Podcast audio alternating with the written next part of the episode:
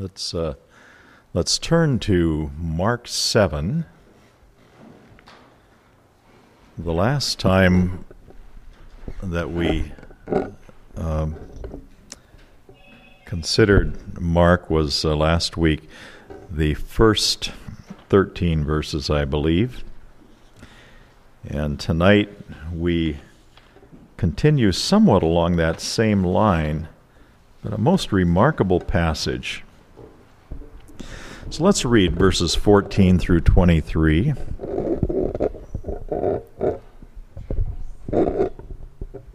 Okay. Let's read verses 14 through 23. And I'm sorry, I took my own Bible up here, so I'm, I've got the NIV version. I don't think it's remarkably different, but uh, reading from that. Again, again, now this is just after Jesus has had this discussion with the Pharisees about hand washing uh, for uh, ritual purposes uh, to avoid uncleanness. Uh, again, Jesus called the crowd to him and said, Listen to me, everyone, and understand this. Nothing outside a man makes him unclean by going into him. Rather, it is what comes out of a man that makes him unclean. After he had left the crowd and entered the house, his disciples asked him about this parable. Are you so dull? He asked. Don't you see that nothing enters a man from the that enters a man from the outside can make him unclean? For it doesn't go into his heart but into his stomach and then out of his body. And then this little parenthetical. In saying this Jesus declared all foods clean. He went on what comes out of a man is what makes him unclean for from within. Out of men's hearts come evil thoughts, sexual immorality, theft, murder, adultery, greed, malice, deceit, lewdness, envy, slander, arrogance, and folly. All these evils come from inside and make a man unclean. Let's pray. Heavenly Father, as we consider your word, uh, it is our desire to understand, take it with us utmost seriousness, and apply it to our lives. As we consider this passage this evening, help us to treat your word rightly, to, to see, above all, to see you, and to see you as the fulfillment uh, of all things, so that even the passages against foods that are unclean are radically re understood, re applied in light of your presence, your victory uh, won for us at the cross and through your resurrection. We pray all of this in Jesus' name. Amen. This is. Uh, upon reflection, a most unusual passage.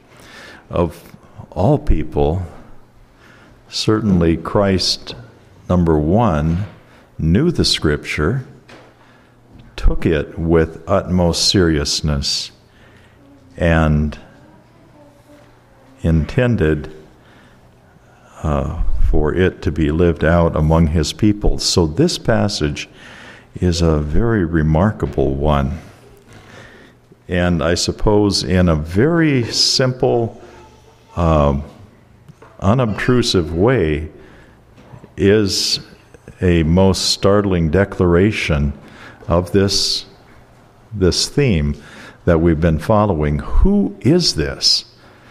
And uh, as we consider the passage tonight, we will see how that question is answered uh, in a very, very uh, clear this is the Christ. Um, in order to understand, I mean, uh, here we are, 2,000 years on this side of this particular event. And so we go, oh, well, certainly, yeah, you know, there were unclean foods, but now no longer unclean foods. Uh, but I want you to understand just the radical nature of what Christ was saying here. Uh, and in a sense, uh, and most importantly, I think his basis for saying so. Where do we find, where do we find those passages that Jesus was implicitly addressing?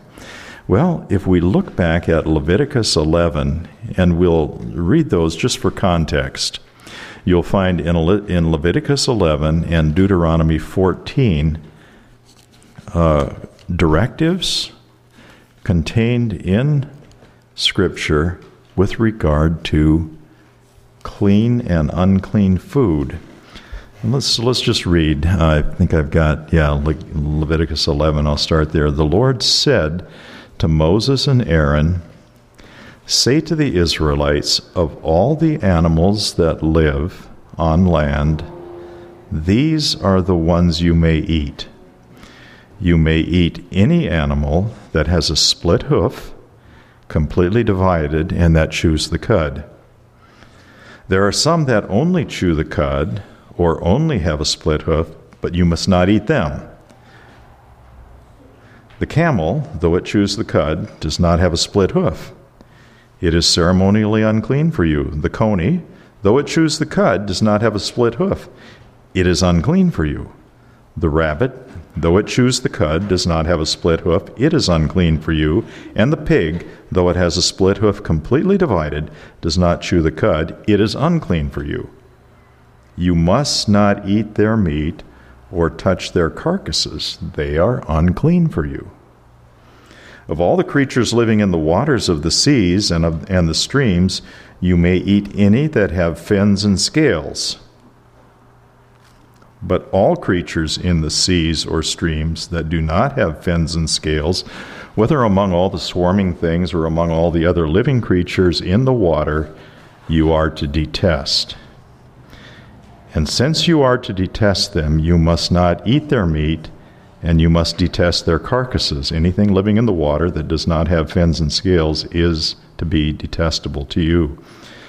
These are the birds you are to detest and not eat, because they are detestable the eagle, the vulture, the black vulture, the red kite, any, any kind of black kite, any kind of raven, the horned owl, the screech owl, the gull, any kind of hawk, the little owl, the cormorant, the great owl, the white owl, the desert owl, the osprey, the stork, any kind of heron, the hoopoe, and the bat.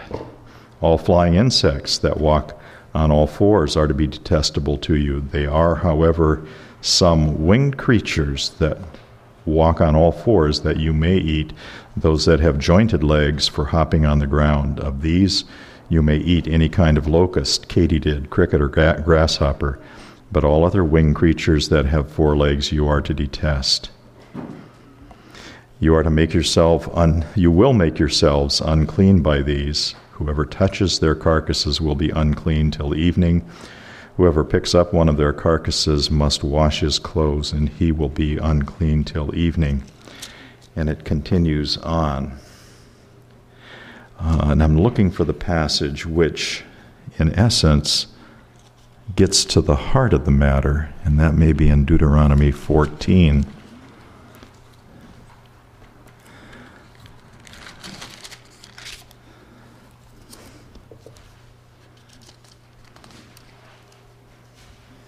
Uh, and and uh, as I am looking for that, in essence, it says, Why this careful observance of what is clean and unclean for purposes of diet.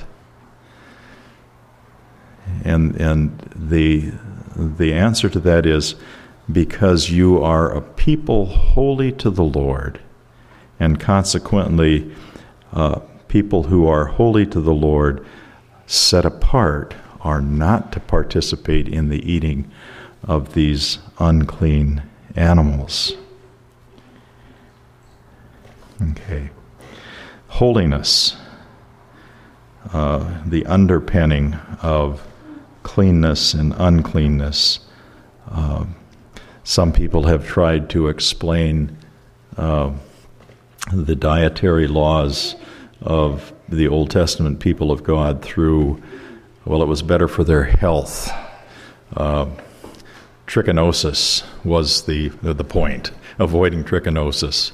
N- no, that, that it may have had that fringe benefit, but that was that was not it. It was you are to be holy to the Lord, set apart, and consequently that is to be reflected in these dietary restrictions. So then we look back then at Mark 7. And what is going on here is quite remarkable. You may recall from last week those first 13 verses. It was the Pharisees who asked Jesus, Why aren't your disciples washing their hands the way they should? And again, here, now this is not like your mom says, Come on, now wash your hands, okay? That's not, uh, the, the, Pharisees are asking for a different reason. Why aren't they washing their hands? They, they're particip- participating by their failure to wash up. They are unclean in this uh, ritual, ceremonial sense. Uh, as, as Nathan has previously noted, uncleanness is um, it's not a sin per se, okay, uh, but uh, in the case of the Pharisees, they took these rules. In the case of hand washing, it appears to have been a mere tradition of the elders. And so, as we looked at this last week, it was okay, this is a tradition of the elders, but uh, it's not something that should bind uh, God's people uh, as uh, an issue of morality. And consequently, Jesus came to the defense in what we read last week, came to the defense of his disciples and said, Look, you're just focused on the externalities, Pharisees. And I intend uh, to help you refocus on what this is really about the internalities, those true issues of what it means uh, to be my people. And Jesus contrasted, then last week, contrasted uh, what the Pharisees were doing uh, with what he expected. You have a fine way of set asiding the commands of God in order to observe your own traditions. And Jesus, as we noted, condemned that. Don't elevate your traditions above God's commands. But here this week, uh, as we consider verses 14 through 23, here we have Jesus taking the next step. And we have him saying, It's not what goes into a man that, what, that, that causes him to be unclean. And so you note here that Jesus is, in a sense, redefining the territory, or so it seems to us. Uh, redefining the territory to say those dietary restrictions, uh, they no longer apply. Albeit Jesus does not say that here. It's very interesting. The editorial comment is contained uh, at the end of verse 19. This is presumably, uh, I think we can trust that this is Mark commenting upon what Jesus has said. And by saying that, I don't mean to subtract from the force of what Jesus has said one whit. It's simply that it's Mark, upon reflection of what Jesus said here, saying, Jesus was really saying here in in this discourse with the disciples, he was saying that all foods are clean. It's very interesting, uh, just from a historical standpoint. Uh, we assume from relatively reliable sources that Mark was very closely linked to Peter. Okay, uh, I think some have thought thought well he was like Peter's nephew. Uh, so we have Mark here very closely linked to Peter, uh, noting in the editorial parenthetical, in saying this, Jesus declared all foods clean. Let's turn over for a moment to Acts, Acts 10.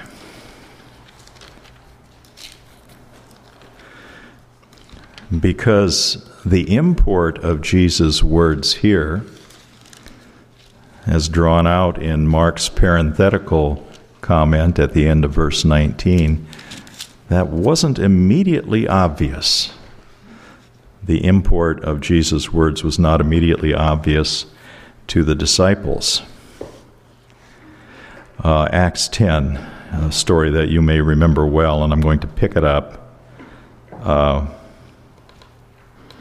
well, let me just read the whole thing uh, through verse 16, starting at verse 1. At Caesarea, there was a man named Cornelius, a centurion in what was known as the Italian regiment, he and all his family were devout and God fearing.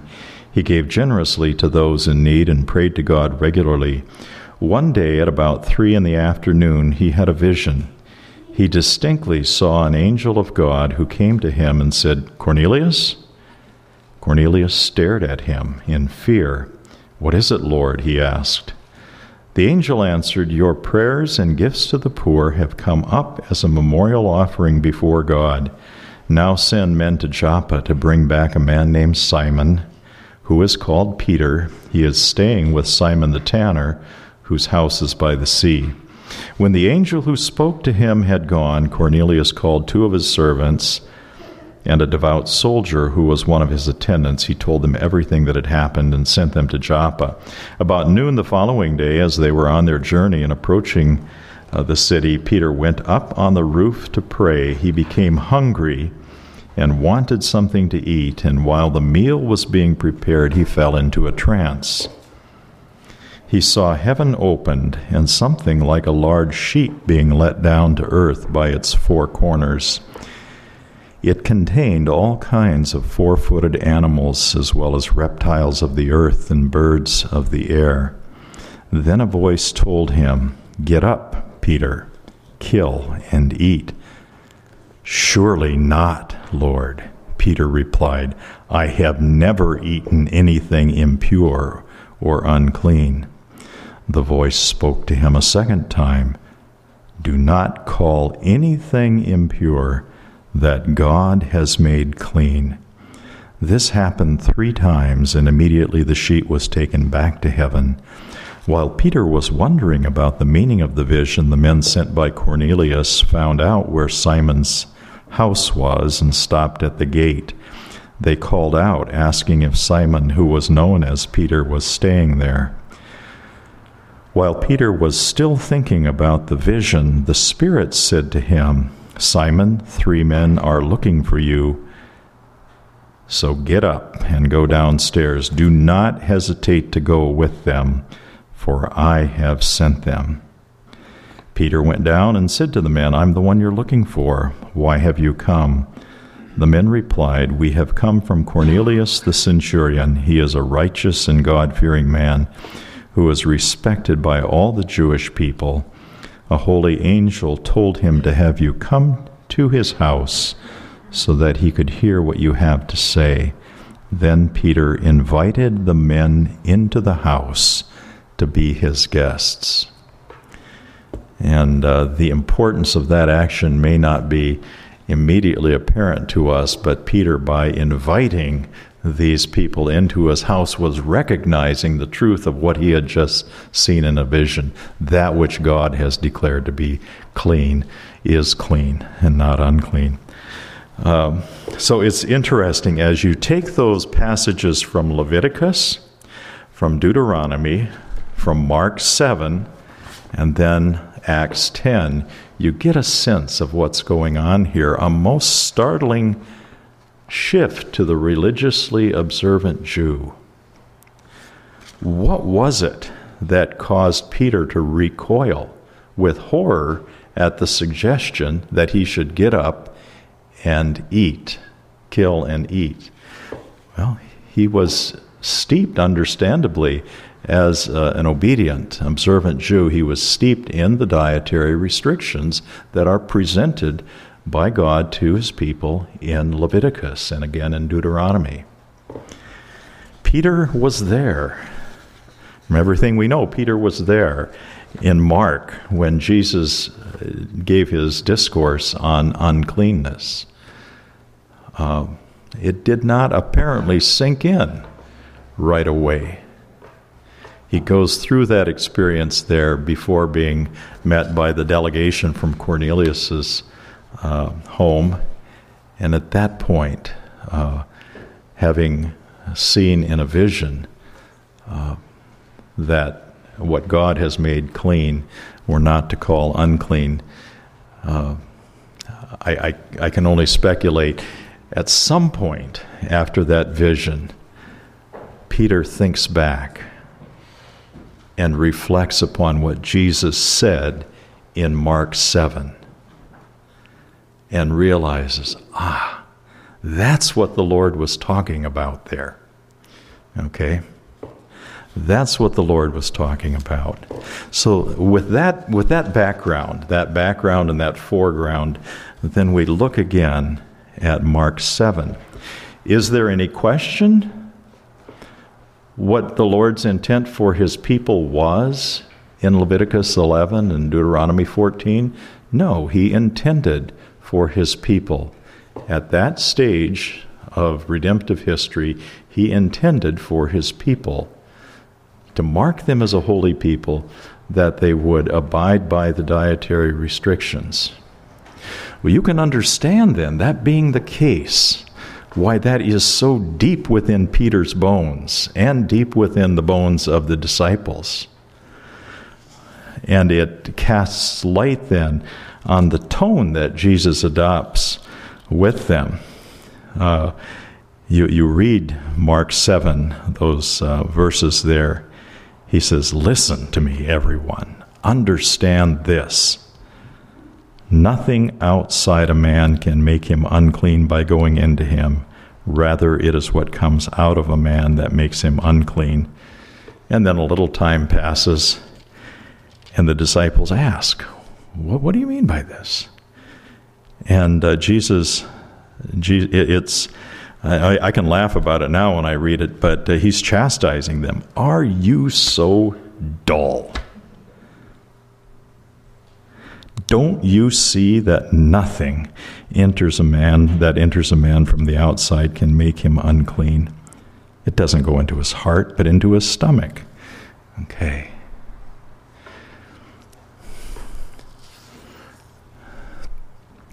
It is, I mean, for us, uh, it is startling if we stop and think about it how Christ could take the verses of Leviticus 14 and take the verses of Deuteronomy 14 and say, this no longer has application. For us to do that would be blasphemy. This is God's Word.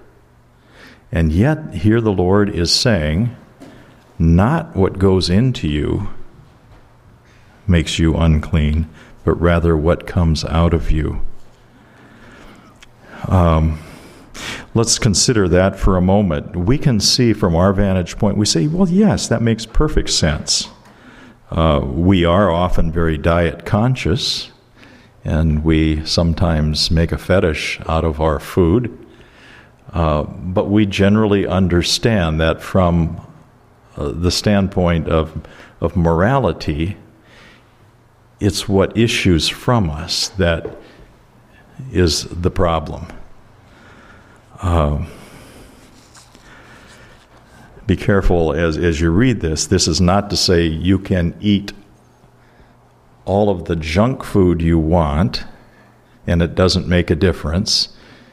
That's not what, what they're saying. And when I say junk food, I'm not only talking about what you eat, but what you otherwise take in to your body. And yet we understand, and Jesus so perfectly clarifies here what is it that matters? It's what comes out of our heart. And I think, uh, like I said at the beginning, this is such a powerful testimony as to the identity of Christ. For who could say this? Who could set aside in this brief discourse, though he didn't, he didn't, in a sense, uh, say the dietary restrictions no longer apply, and yet, and yet, the apostolic witness here very clearly is the dietary restrictions no longer apply. And who could say that but the Lord Himself? And consequently, uh, this, in a sense, to the eyes and the heart of Peter, a radical claim, uh, to Mark, to others, this radical claim underlines the, divinity, the divinity of Christ. Only the Lord Himself can, can, in a sense, put Himself in the place of those dietary laws. And I reflected this week and I thought, okay, what is the connection? Because one has to assume, I think, uh, properly understanding Scripture, Scripture testifies to Christ throughout its entirety, from beginning to end, it points to Christ. How is it then that the dietary laws are there by God's command for a season until Christ comes and completes his work? By which right he says,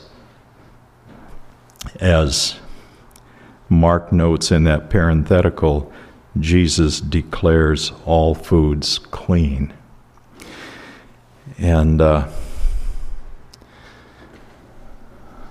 let me just ask that question. I'm, I'm, I'm puzzling over that. What is it that enables Christ to say, by what is it about the the, in a sense, anticipatory, the looking forward nature of the dietary laws that enables Christ to say, It is finished. Any thoughts on that? And I ask it partly because I am still puzzling and, and am in search of have I, have, I, have I set up the answer correctly, John? Yeah.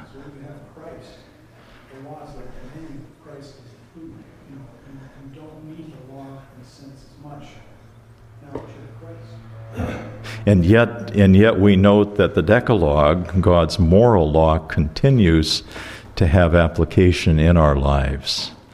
And we recognize, I think we do recognize the difference between God's moral law that continues, uh, what we call the third use of the law, continues to provide a guide for us. Christ uh, does not come to abrogate the law, but rather to fulfill it. And yet there's something here about the dietary laws where we can say, points to Christ, and when Christ has come and completed his work, then also with respect to the dietary laws, it is finished. And I'm, I'm, I'm looking for a, a, a cogent, uh, and John, you're, you're helping us move there. Uh, I'm, I kind of feel like in that passage before he says, their hearts, you know, their lips, they honor me with their lips, their heart is far from me. You know, the Pharisees, they tried to do the law, they did the letter of the law, but not the spirit of the law. Christ is the spirit of the law, love, do the right thing for other people. Yeah. The important thing was the way they manipulated it to not have to love their parents in the right way. And I think, you know, when Christ lives in us, like I say, we need Christ. I didn't say that. Yeah.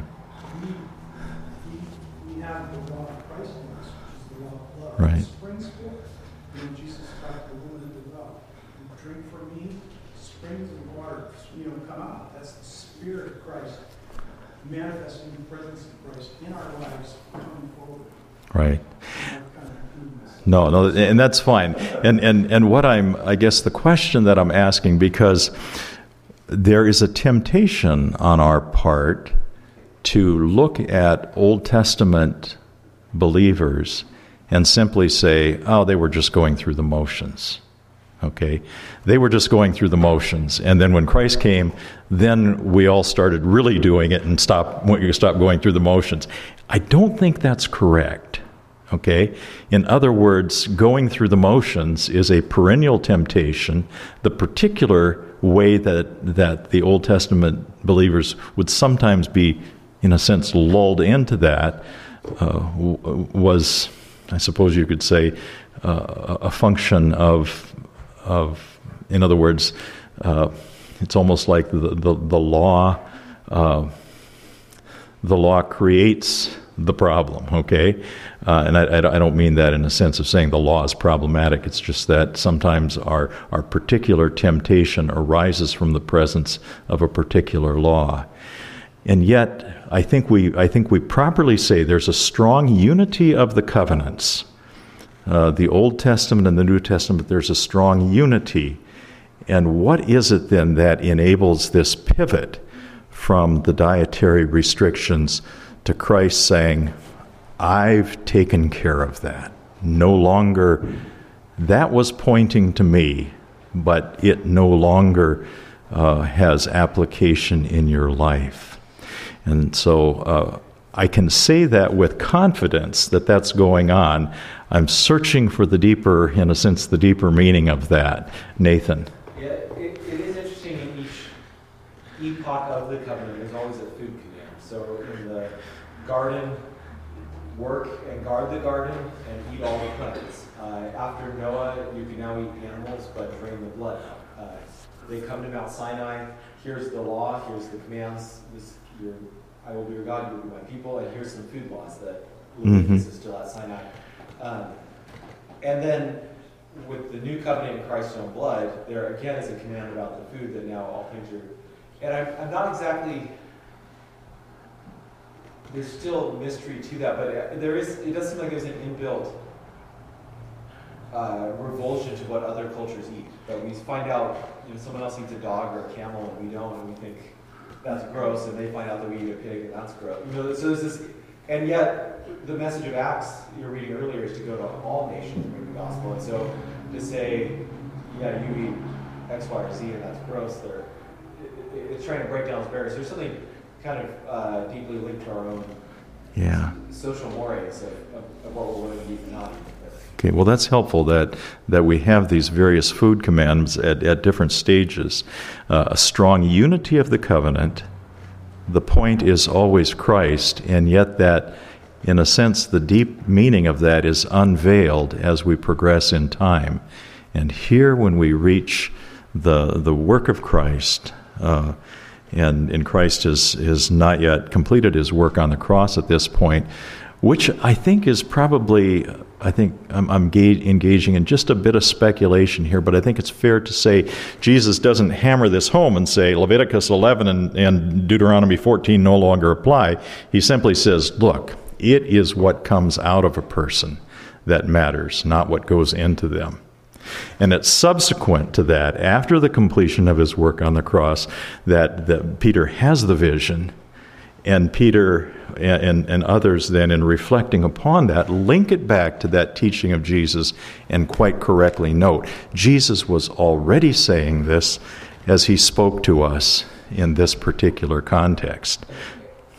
I should say also that not only is the every food declared clean, but we're also given a specific meal to eat. Yes. The Lord's Supper. Yeah. Um, which, as John pointed out earlier, is the opposite of this here, that all these bad things come out of our hearts when our hearts aren't right. But the Lord's Supper is a sign of our union with Christ. Yeah. From which from, from which health flows.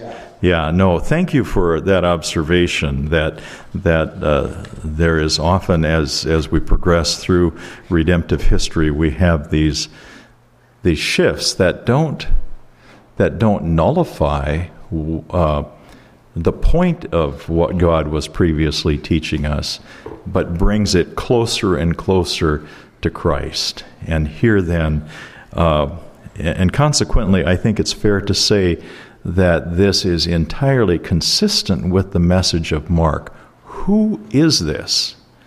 Who is this who could say, all foods are clean? No one can say that except for Christ himself, who takes the, the, the teaching of Leviticus 11, takes the teaching of Deuteronomy 14, and takes it upon himself and he becomes our food and drink, to use, uh, to use Nathan's reference to the Lord's Supper. So, um, I, I, just leave it at that. I struggled with this passage this week, and I, could, I, I knew the right answer. I, it was just like math for me. I, I was struggling at connecting uh, that message in Leviticus 11 with the completed work of Christ. Uh,